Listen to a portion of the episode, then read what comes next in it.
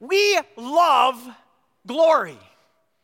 I just got a hunch you're just like me. You love glory. I mean, what's not to love about glory? Victory, celebrating, like, yeah, awesome, right? Give you an example. When I was in high school, which is a very, very long time ago,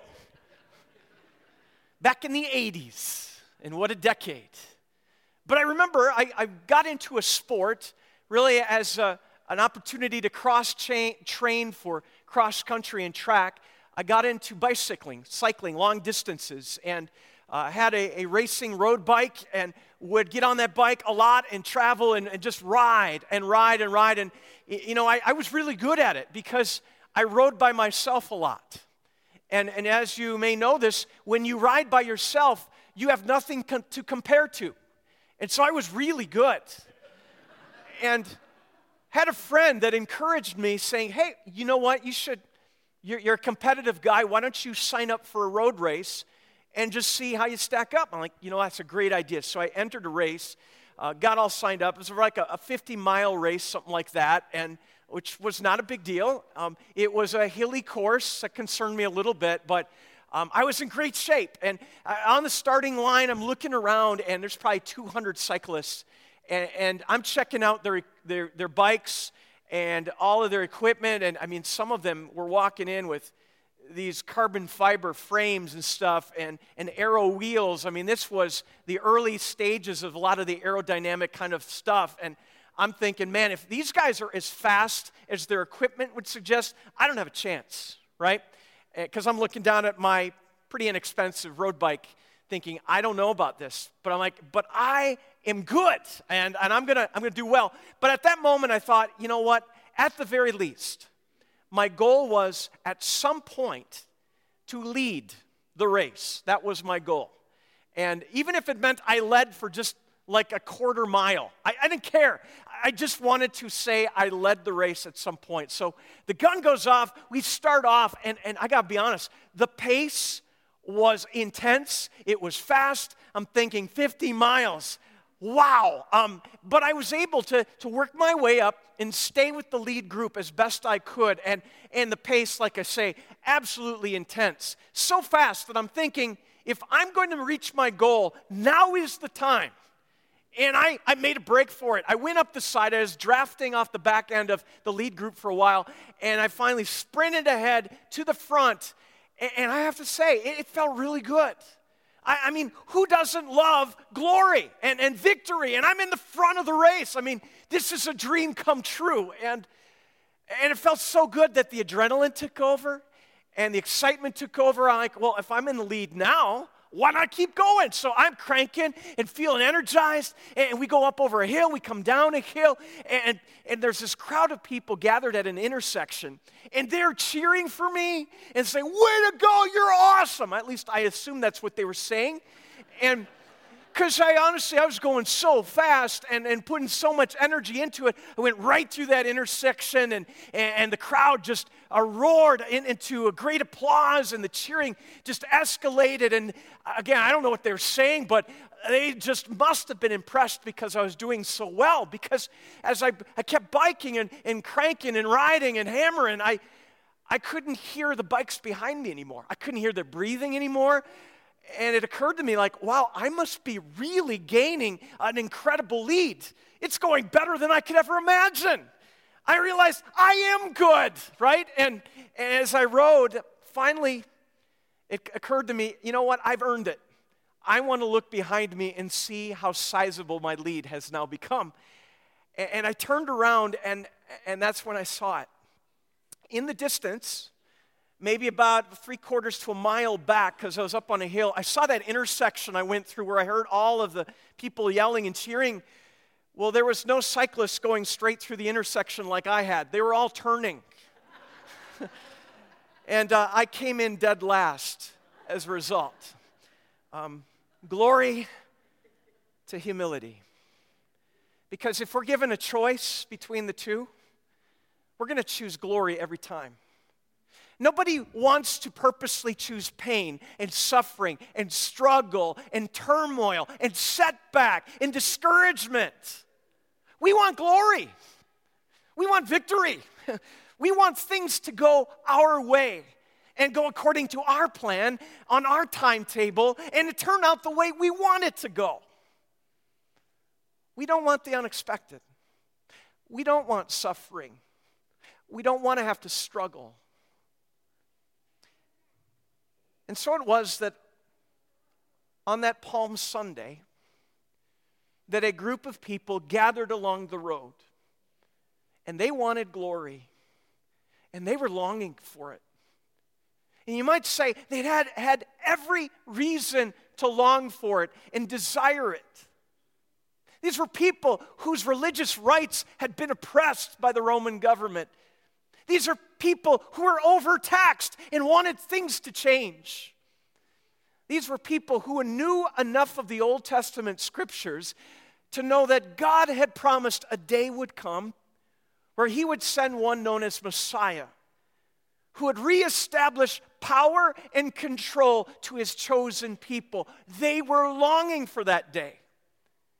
And for them, I mean, after all, the, the national symbol of the Jewish people was a palm branch which represented victory, which represented glory, which represented restoration and hope for the future. Makes sense then that they cut the branches down. Now, they would have been a crowd, we don't know how sizable, but keep in mind the, the population of Jerusalem normally eh, in Jesus' day was around 250,000 except for festivals that were going on. And the Passover festival would have brought in a, a surge of close to a million people would have been covering and, and filling the streets that day. And, and very likely, this victory parade that was going on may have not been well noticed by many, but it was noticed by some. It was noticed by those who were cheering and, and shouting victory and, and glory and, and, and Hosanna, which means Lord save us, and shouting out to King David, uh, the promised son of David, that they hoped Jesus was. But also, there that day was another group, a group that was going there to really try and shut this all down. The chief teachers, or the, the chief uh, priests and the teachers of the law, they knew Jesus had, had reportedly raised Lazarus from the grave, and the people were getting excited about this. I mean, if, if he could overcome death and, and heal people and, and preach and stand up to the religious establishment, well, maybe, maybe our hopes could be found in the glory of one who has come. Chief priests, teachers of the law didn't like that. They were looking to shut it down. They were discouraged that so many people were following this one named Jesus of Nazareth. And yet, the events of that Palm Sunday would give way so very quickly in the next few days, not to glory, but rather to suffering and humility and pain and torture and struggle. It didn't make any sense. It didn't fit people's expectations. Because after all, they, like us, we don't want this, we want this. We want a Jesus who will do what we want. We want a Jesus that'll turn our country around again. We want a Jesus that will answer our every beck and call and whim of what we want. Maybe you come here today and you say to Jesus, I thought life would be easier by following you. and you wave that glory desire. I thought I'd be successful. I thought people would like me. I thought my loved one would be healed. I thought my marriage would go better or be easier. I thought my kids would turn out different, or I thought my parents would understand me. I thought things would be so much easier as a follower of you. I mean, after all, aren't you a God who comes to bring glory? And yet, like them, Jesus comes in a different way. He comes by way of humility. He comes as one who would lay down his life purposely, intensively, and intentively. Jesus came purposely to die.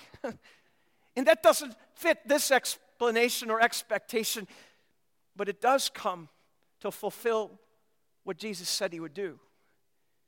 You see, when our expectations are here and our wants and what we think are our needs are here, Jesus comes to fulfill our greatest need. And that isn't for glory, it's for forgiveness. It's for grace. It's for mercy, as Pastor Steve alluded to. And that mercy and that grace and forgiveness would come at a great price. It would come at the cost of our Savior's life. And sometimes we forget that. We know the story maybe so well, we actually forget that we try to place this in front of that. We say, no, but I still want a Jesus that brings glory to my life here today and now. But we miss the point. Following Jesus is a way of suffering, it is a place of, of difficulty and challenge and struggle in this world. But a Savior who enters into that brokenness and that place not only with us, but for us, is one that gives us incredible promise.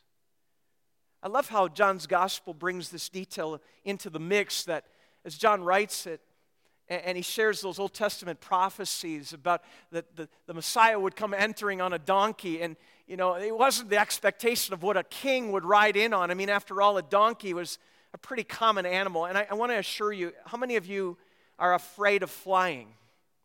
Anybody? Um, let's do this. How many of you are afraid of donkeys? Um, you know, statistics show that every year more people are injured or killed by donkeys than are injured or killed by airline accidents. Um, has nothing to do with the sermon. I just want to assure you, it's okay. Um, now, Jesus rides in on a donkey, not with fear, but as those shout out Hosanna, Jesus already knows where he's going, what will in, in, unfold in that week. And, you know, not the expectation that everybody had. But as I say, not what they wanted, but rather what they needed. Jesus comes in that kind of way, in an unexpected way. And, and Jesus gives this incredible promise. And as John writes it, he says the disciples didn't realize it till later that it was through this path, path of humility that ultimate eternal glory would win out. Back in uh, 1988, I met a man that just made my day. I mean, I was into bicycling, as I shared with you, and I met a man who was already a hero in my world, and his name, Greg LeMond. Um, he was a world champion cyclist from the US of A. He had already won the Tour de France in 1987. He had become the first American uh, to do so and uh, made history in that victory. But then something very tragic happened. He was this close to death because of a hunting accident.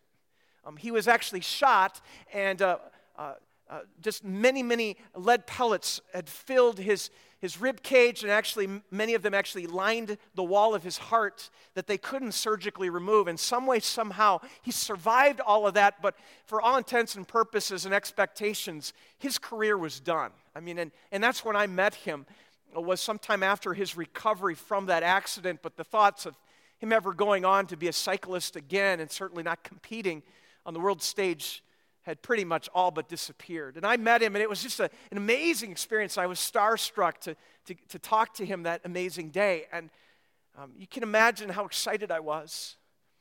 Some months later, a year later, in 1989, when Greg LeMond not only entered the Tour de France again, but going into the final stages was in the running to come, you know, second, third, fourth place. I mean, what an accomplishment uh, to do that well in this, you know, 15 to, to 2,000 mile race.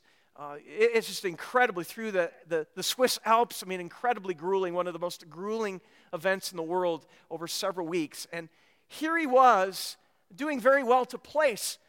And, and, and, it went into the final stage, and everybody said, What a great effort by Greg LeMond going into the final stage, he was 50 seconds behind the leader with a time trial, and there was really no hope, no possibility that he would do any better than second. Except here's what happened Greg LeMond started that race in an unprecedented way. Each kilometer and each mile that passed, he gained two seconds at a time, two seconds at a time. And early on, it's like, well, he's going to run out of steam. He, he's going to slow down. But he didn't. He went faster and faster and faster, and so much so that he gained enough time that he won the race. And, and the commentators, I remember watching it, and I'm like, no way, this has never happened before. He overcame 50 seconds in the last stage of the race. And, and the, what had been leader, a guy by the name of Laurent Fignon, who was a Frenchman, he, he falls to the ground and begins sobbing. And Greg LeMond realizes he has just won. And, and the world went crazy. And he went on the next year to win again. He comes from seeming death all the way to victory. Well, you know why I tell you that? Because our God did the same, but even more so, He did die. And we're going to learn more about that this week, how gruesome that death was. But we're also, we have the, the amazing blessing to know how it ends. He rises again to victory and to glory. There's this great, great verse. And I end with this thought today. It takes us to Revelation. And we're going to spend some weeks after Easter going through the great resurrection text of Revelation, the promises of not only what is and what, what is to come, but we have this image from Revelation 7. And John says it there. He says, I looked, and here before me was an enormous crowd that no one could count, made up of persons from every nation, tribe, people, and language, standing before the throne and before the Lamb that is Jesus, dressed in long white robes and with palm branches in their hands. And they were shouting out in a loud voice Salvation belongs to our God. Notice what's changed. Not, Lord, save us, but rather, salvation, past tense, belongs to our God, the one seated on the throne, the Lamb. You see, our God goes the way of humility, but he brings about glory and a glory that brings us grace, mercy, and forgiveness today. We have much to give thanks for on this Palm Sunday. Let's pray.